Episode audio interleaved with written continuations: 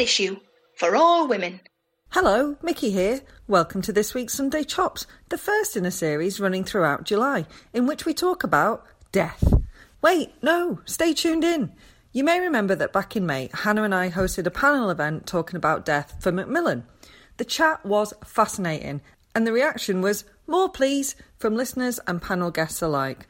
Well, we are not ones to disappoint, and so we've teamed up with Macmillan again for a Let's Talk About Death series of chops, where we'll be going a bit more in depth into the topics we touched on at the panel event. Our first Chops guest is the brilliant Poppy Mardall, founder and director of Poppy's Funerals, a modern day funeral company aiming to revolutionise the funeral trade. And, trust us, Poppy is full of incredible insider knowledge about what happens within the funeral industry. Basically, me and Jen spent the interview open mouthed at some of Poppy's all new information.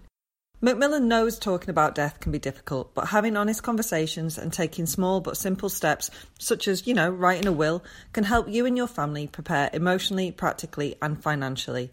Macmillan Cancer Support offers a will writing service to help you take that first step in planning for the future, so you can get on with living life as fully as you can. Visit macmillan.org.uk today for information and support. And now over to Poppy. Prepare to be astounded as to what you can do in your own back garden. Hello, we are joined by funeral director and owner of Poppy's Funerals, Poppy Mardall. Hi, Poppy. Hello. I'm also with Jen. Hello, Jen. Hello, Mickey. First things first, Poppy, why have you started a funeral parlour? It's a very good question. It's a question my mum is still asking me. um, cause, because beforehand I had a very socially acceptable job. What As did you do? I was a deputy director at Sotheby's Auction House, Oh, wow. specialising in 20th century British art. Is that why you thought the insulation in here might be artwork? I, yeah, I think about this all the time. I have. It's like you go into hospitals these days, and there are like really fantastic bits of art on the wall, and it's it's helpful. It's helpful to have nice bits of art. And we actually, in our beautiful client rooms that we have at Poppy's, having like proper paintings on the walls is like all part of our mission to sort of treat the living and the dead well. But I've bypassed your question, so I'm going to get back to that. So I, yeah, worked at Sotheby's. It was unbelievable fun. Lots of travelling, lovely people. But I just felt like it wasn't really me, mm-hmm. which is a kind of deep feeling that I think a lot of people have.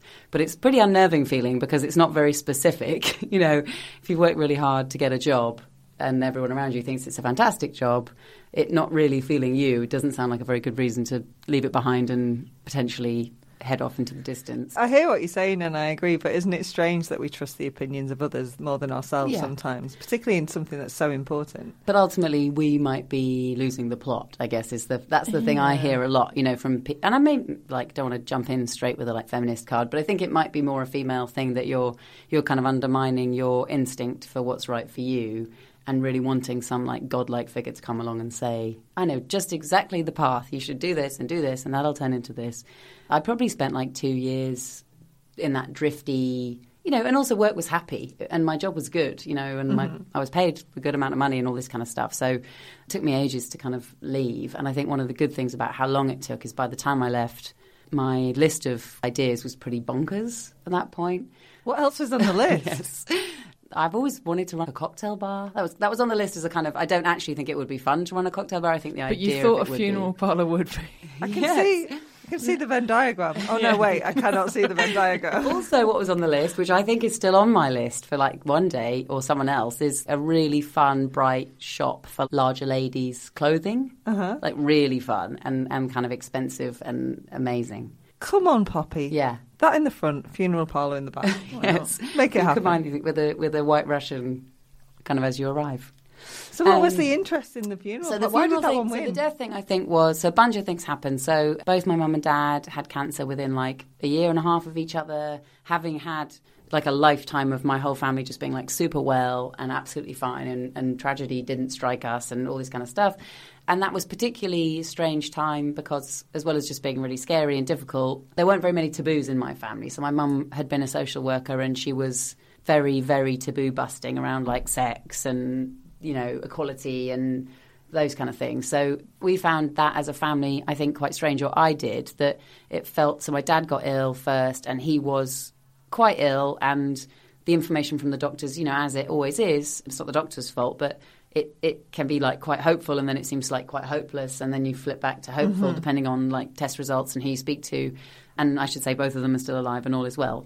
But it felt like the rug was being pulled out from under my feet that we were a family of people where no area of conversation had not been explored and here was this thing which seemed pretty major and was going to impact all of us for sure at some point in our mm-hmm. lives and we hadn't discussed it. And I just remember sitting around the table with my mum and dad because my brother moved to America and just just this conversation that seemed to go on for hours about you know what might happen and what might we do and that touched on if he died or when he died like what might we all want or what might we feel strongly about and i remember getting to the end of that conversation and my mum saying to me like i feel so much better now we've had that conversation i felt like i feel terrible you know i feel really worried now and Oh, so it was a different reaction yeah. from both of you. Well, I think she felt that she'd opened something up and sh- and shared something really important with me, which she had. But I felt like I'm kind of really truly understanding that you're both going to die and I'm going to be left for the first time in my whole life, which is ridiculous because I was in my, you know, I was like 27 or something. But I think I think a lot of people would say the same thing that you can know that death is out there without really knowing that it's going to impact you. Absolutely. We don't want to think about it. And so for me, so so then are other things, you know, which way too long-winded. Maybe save it for a, a book one day. But I also went to West Africa and got typhoid, and I was ill for like eight months, and all this happened at the same time. Bloody hell. Blah blah blah blah blah. blah. We'd had a really good run of things before then, so it just left me feeling. It didn't leave me feeling like I, you know, we're all going to die. I must be an undertaker. But it left me feeling like I'm someone who likes kind of opening topics up. I'd rather know something and do something about it than pretend something wasn't happening. And there was something for me around the, our family's experience of talking about death and dying that left me feeling I think there's a whole world out there that is not being opened up in the way that it should be. And I'd like to be part of opening that world up. And then it was a bit of a journey. I think at that point, being someone in my late 20s in 2012, I think I thought I'd launched some kind of app or something. and then quite quickly started speaking to some amazing people, including this amazing woman called Rosie who runs the Natural Death Centre.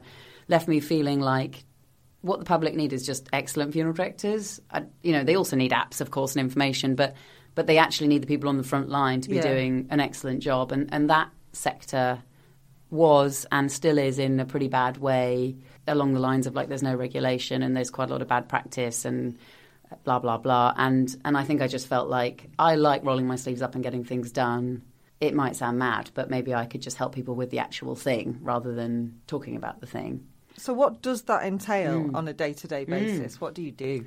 mostly we get phone calls from people saying someone has died and so they might really have died in the last few hours so if someone's maybe died at home or in a hospice and the death was expected then people sometimes get round to calling you right away. If someone's died at home that might be because they literally need you to come and collect that person who's died mm-hmm. in the hours or day after the death. Sometimes we're getting a telephone call a week later. So if someone's maybe died in a hospital or in a hospice that has a mortuary and th- there hasn't been the rush to kind of get on with the next stage, then we might get a call, you know, days or a week later to say, you know, my dad has died. And mostly in the world that we live in, sadly, people are saying, and I have no idea what to do, or I know nothing about anything and we have no idea what we want and do you think my mum should be buried or cremated? You know and that's really why I'm so keen to talk about this stuff is if if you're coming into that huge and important life experience with no no anchor you know no sense of who you are or, or where this stuff comes in you knew exactly what was right when you got married or you knew all the right things to do when your daughter left home to go to university because you talked about it and you prepared for it and and you had a sense of like how your family does this stuff. Mm-hmm.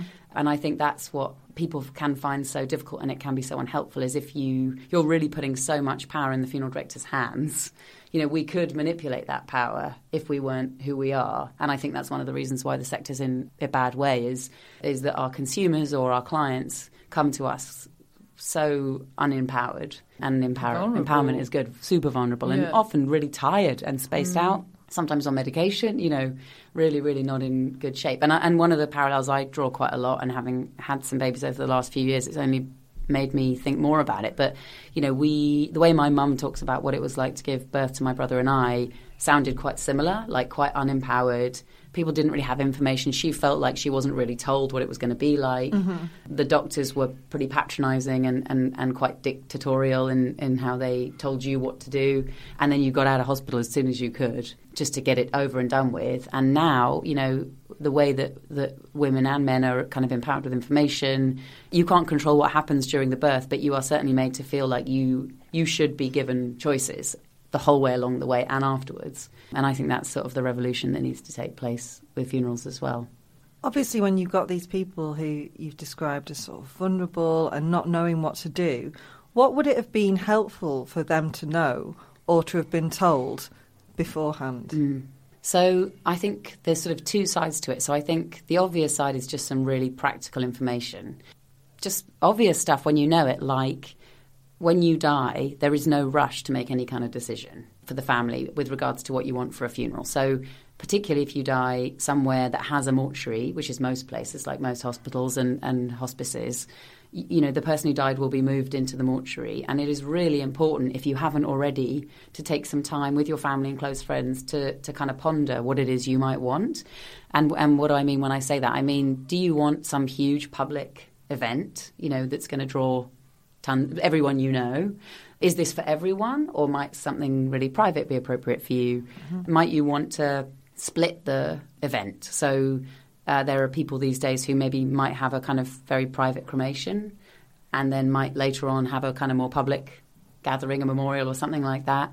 What's important to you? And I think some of these things you can't determine before someone dies because you don't know what you'll need, you don't know how you'll feel. So, for example, if I die when I'm 110, there might not be a thousand people who want or need to come together to kind of mark that or go through that emotional process. If I was hit by a bus next week, there probably would be quite a lot of people who would need something quite specific.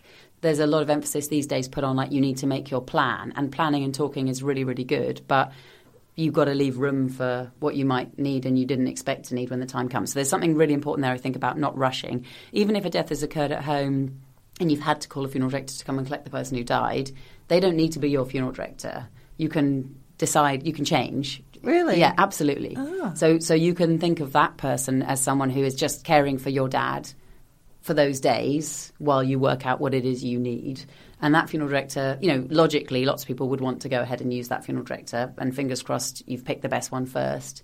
But if anything makes you wonder if you have or haven't, then take the time to call. That's my kind of my second piece of information is you know do interview people. You know, call a few funeral directors and make sure the person you're employing shares your values and shares your instincts about what it is you what matters to you. So, what kind of questions should people be asking you? People should be having a general chat, right? Because when you have a general chat with someone, you quite quickly get a sense of like, no, you're not my kind of person, or yeah, I like you and I think you could help share your ideas with them and see if they respond really enthusiastically and positively or, or do they get a bit kind of computer says no about the whole thing. Ask them questions about money. How much is this going to cost? If that matters to you. For some people, it really doesn't matter. And, and it's sort of not something they want to talk about. But for a lot of people, that's a huge concern. Yeah. And, they, and they aren't necessarily clear about the costs until it's too late. I think those are the main ones. I also would recommend, you know, because a lot of people might say to me, the last thing I want to do is call five funeral directors. Get get your like pushy friend to do it. Mm. Do you know what I mean? We often get calls from like an aunt or a cousin or a, or a daughter or a grandchild kind of grilling us with, with all that kind of energy that, that someone has when they're doing something on behalf of someone they love. Because I think when you, obviously, when you've had a bereavement, and everyone is like throwing themselves at you to be like, what can I do? What can I do? What can I? That is actually something practical mm. that someone can do to help you, and people mean it. So actually, take advantage of mm-hmm. that. Let them do it, and they'll do it rigorously. Yeah, yeah. know, we yeah. we kind of giggle about the fact that we get people on the phone because our sector's not in great shape. There's a lot of distrust when people get on the phone from a lot of the educated people who end up using us.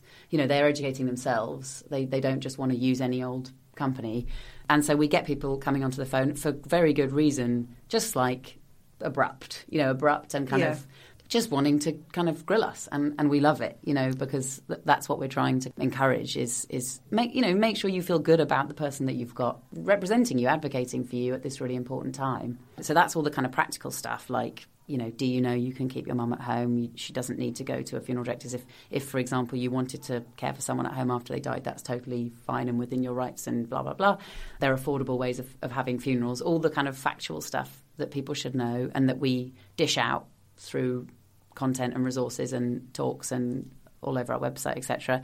And then on the other side is the conversation, you know, which culturally we need to be having in our communities, in our families, much more often than we are. You know, it needs to be a conversation that comes up round the table from when your children are small, in my opinion, because children know, you know, my daughter, okay, I do talk about death a fair amount, but children have questions about these things, like Yeah. they have questions about sex and where babies come from. And, you know, as parents, as, as godparents, as friends and, and grandparents, we're not doing our duty to them if we brush brush it aside because it's really scary. And my daughter yesterday, we were lying on the bed and she said, because we've had some deaths in our lives over the last few years, and she said, "You're you're going to die at the same time as me and my brothers, aren't you? You know that's surely the best plan Yeah. for us." Is she know- suggesting a suicide plan? I don't know what she's suggesting. she does like to lead, so I wouldn't be at all surprised if she's made some kind of plan. So it's really uncomfortable for me to have to answer that question honestly. Of course, I'd love to say like, yeah, you know, you're going to die first, and I'm going to organize everything, and you don't need to worry about a thing. So to you know to find that language which doesn't come overnight. So you know, you, I feel all the time like we're having these little conversations, which and I, you know, I'm, I'm not expected like like God to kind of be able to answer it all now.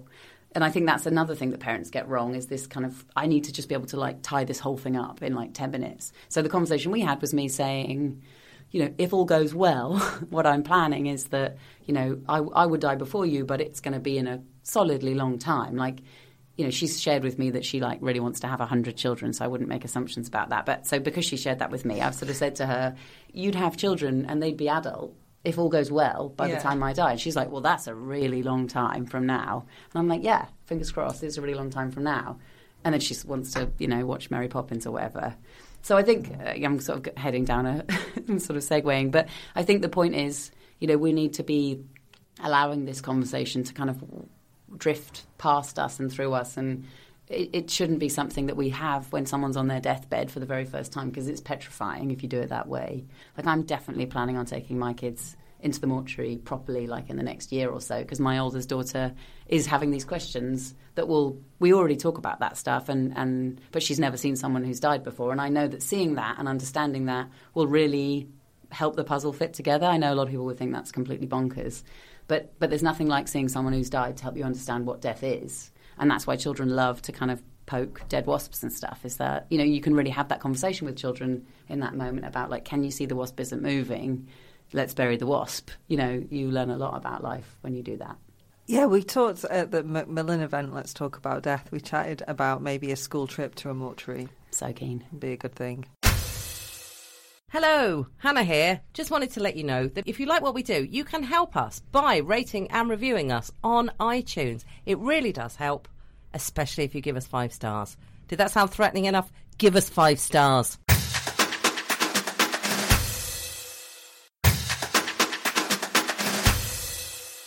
Oh, hey people of Canterbury, people near Canterbury, and people with weekend access to Canterbury. We're bloody coming for you. In the nicest possible way, of course. That's right, our next live event is at the Marlow Theatre in Canterbury on Sunday, the 21st of July, when we're joined by the always excellent Scummy Mummies, Helen Thorne and Ellie Gibson, and socio political powerhouse Kemah Bob for an hour of fierceness and funnies as part of the Marlow Comedy Festival. It's gonna be mint, and you can get tickets via our website www.standardissuepodcast.com or by going to the What's On section of marlowtheatre.com. Come see us. Let us see you. Yes. You touched on a couple of topics there that I want to go back to. You've mentioned several times that the industry is in bad shape, and I just mm. wondered if you could explain in what way and what should people look out for, maybe? Mm-hmm. So I think there's probably two things, two major things, and you could sort of divide them by saying it's sort of out front and kind of behind the scenes.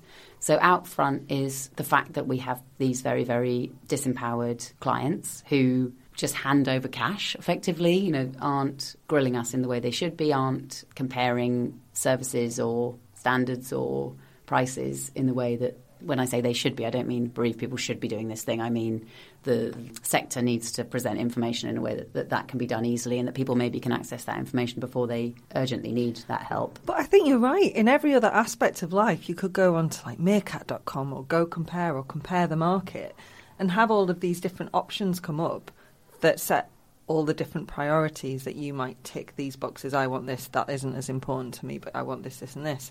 And that's not something that comes up for funeral parlours.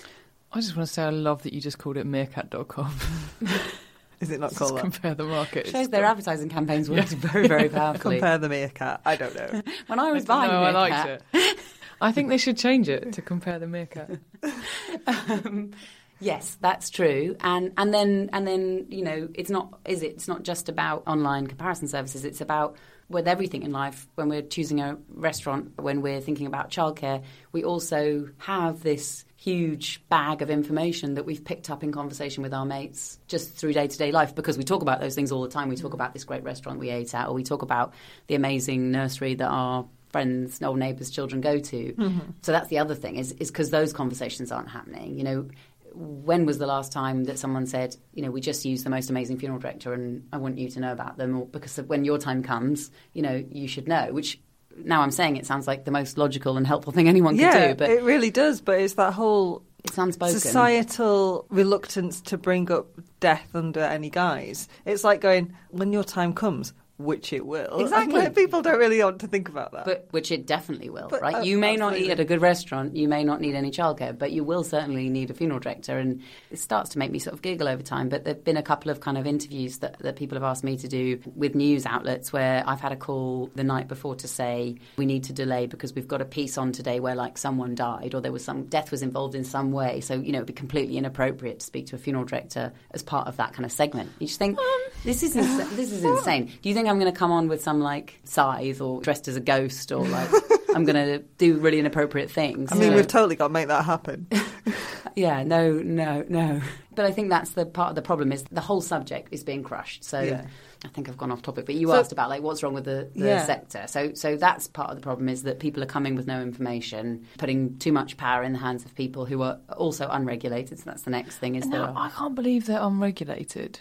There's got to be some regulation. There's no regulation at all. And, and that kind of comes hand in hand with a good thing, which is that there's very few rules or laws around what the public must or mustn't do around death. So beyond registering the death, and there's also a kind of public health Yeah. um, rule around not exposing a body in public. And then there are some very general public health laws. There must um, be some burial. there are, laws, but they're yeah. really so. What? So the upshot is that there's lots you are allowed to do. So you are absolutely allowed to, which you wouldn't be able to do in like lots of states in America. You're absolutely allowed to keep your mum, for example, at home between the death and the funeral. There's no law that you so you don't have to use a funeral director. You can do everything yourself if you want to.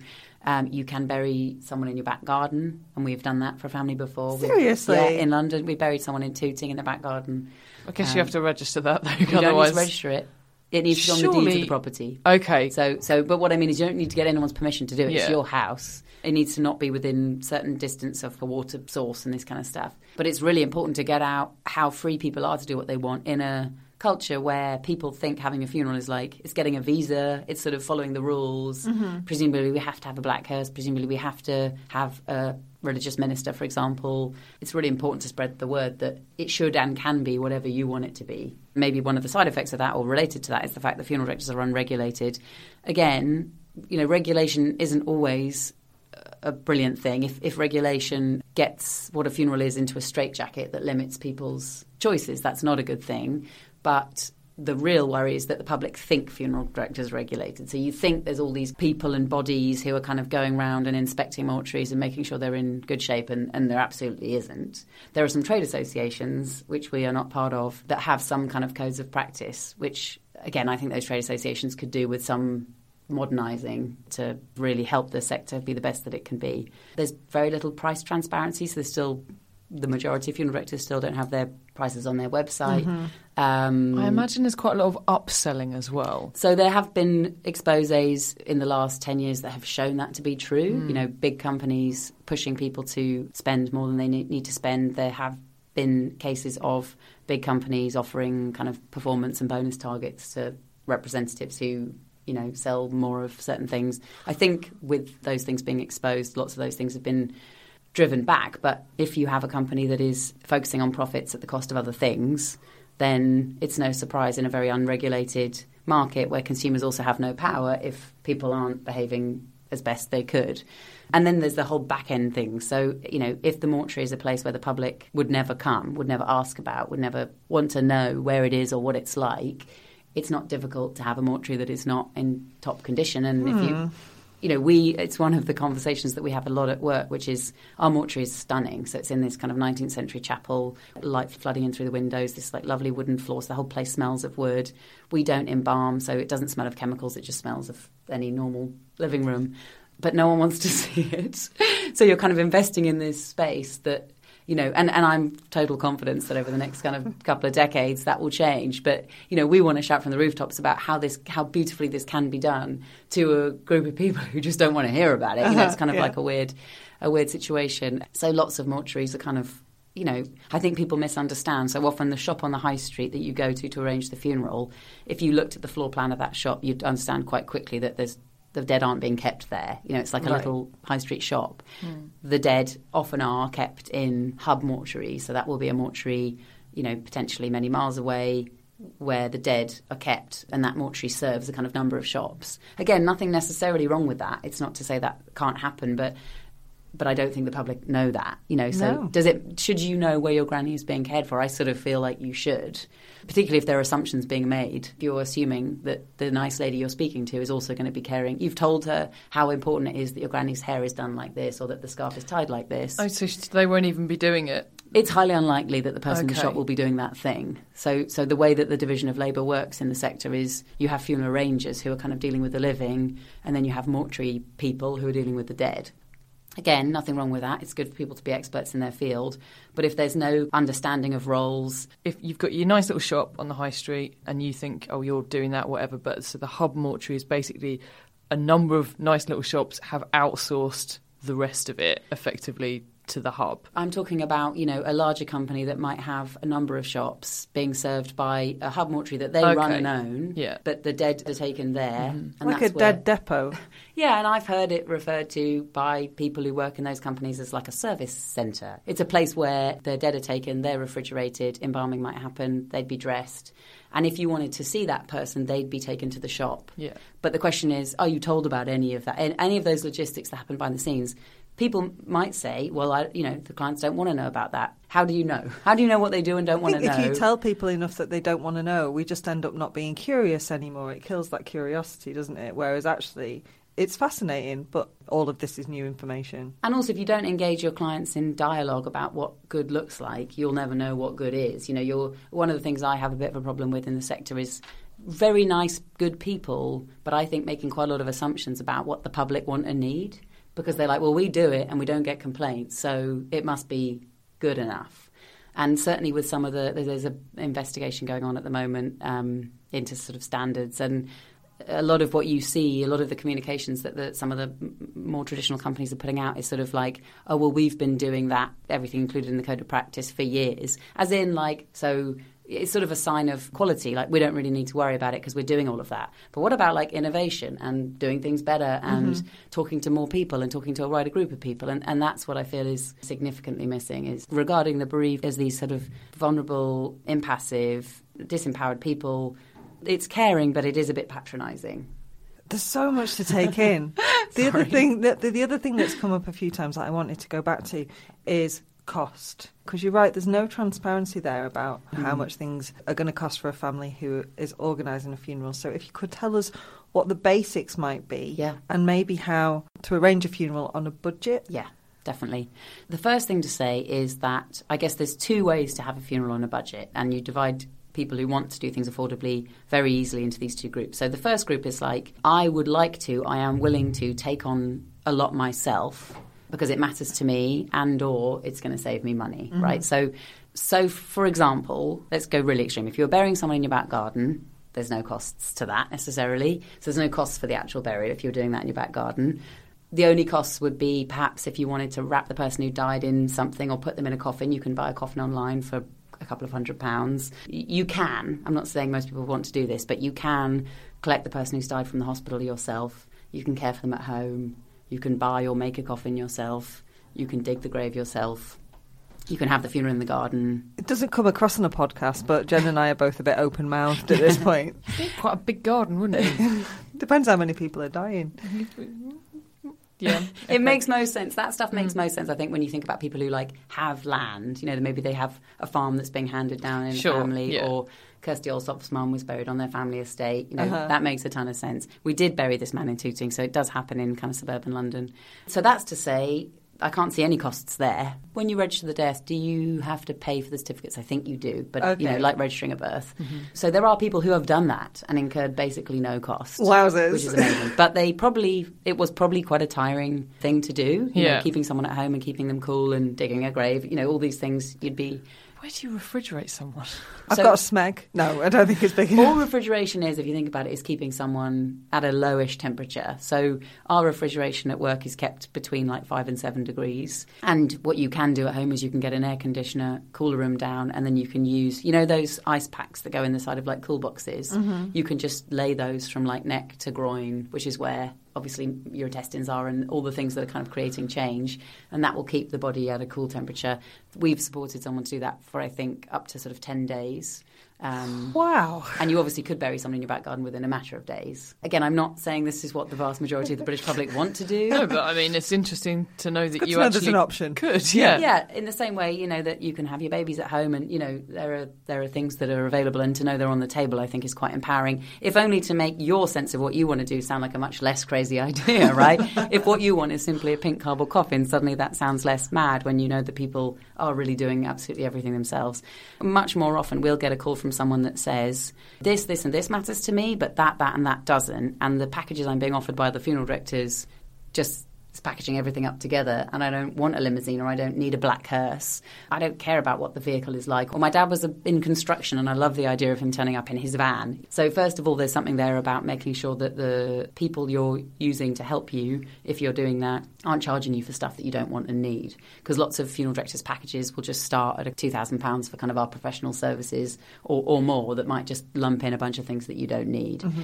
Then there's another group of people who don't want to do anything themselves. They just want something really, really, really simple and they want it to be as affordable as possible. So they certainly don't care about bells and whistles, but they want everything packaged up. And there's lots of companies now that offer something called direct cremation, which is a, a sort of cremation with no ceremony. And it was been really popular in you know Northeast America for a really long time. So like David Bowie cremated probably for kind of hundreds of dollars or or a thousand dollars, and then will have had a kind of massive memorial, I imagine, mm-hmm. later on.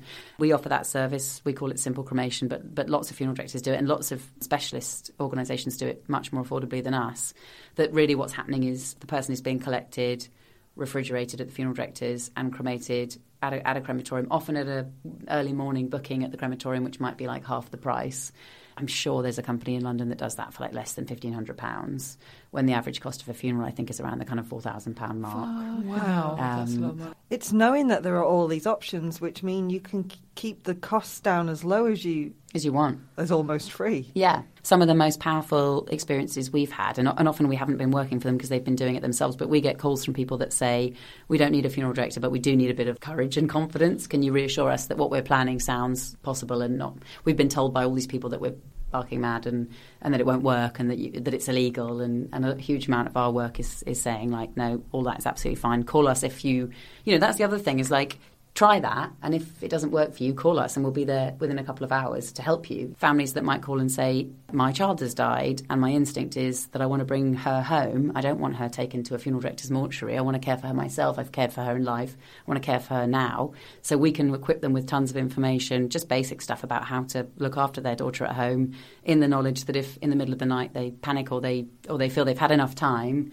we can come and, and, and collect her. And again i think that's something that the sector has not thrived on in the past is is sort of like are you employing us or not? Because if you're employing us you're buying the package. Otherwise sort of ah. sling your hook which isn't super helpful. So the very first family we ever helped was a young woman whose young husband had died and she'd been told by seven different funeral directors that the minimal amount of help that she wanted wasn't something they could help with because it wasn't the package. Which mostly I just feel like is a bit inhuman. You know, you've got someone on the phone who just needs some help, and that's where our sector is is complicated and needs to progress. Yeah. I could talk to you about this all day. It's so fascinating. Poppy, where can we find you? Poppysfunerals.co.uk is our website, um, but you can find us at Poppy's Funerals on Instagram, Twitter, and Facebook too. I'm intrigued by the Instagram photos, I'm not going to lie. You'll love it. You'll love it. Thank you so much for coming to talk to us. Thanks for having me. Thanks for listening, and a big thank you to Poppy Mardall for coming to chat with us. If it's got you thinking about how and where you would like to be cared for at the end of your life, choosing the funeral you'd like, the legacy you want to leave behind, or who you want to remember in your will, Macmillan has information and resources to support the conversation and to help you have it. Visit macmillan.org forward slash let's talk about death to help start your conversation. And if, a bit like me, it's got you thinking about finally writing a will, macmillan.org.uk has loads of information and support on that as well.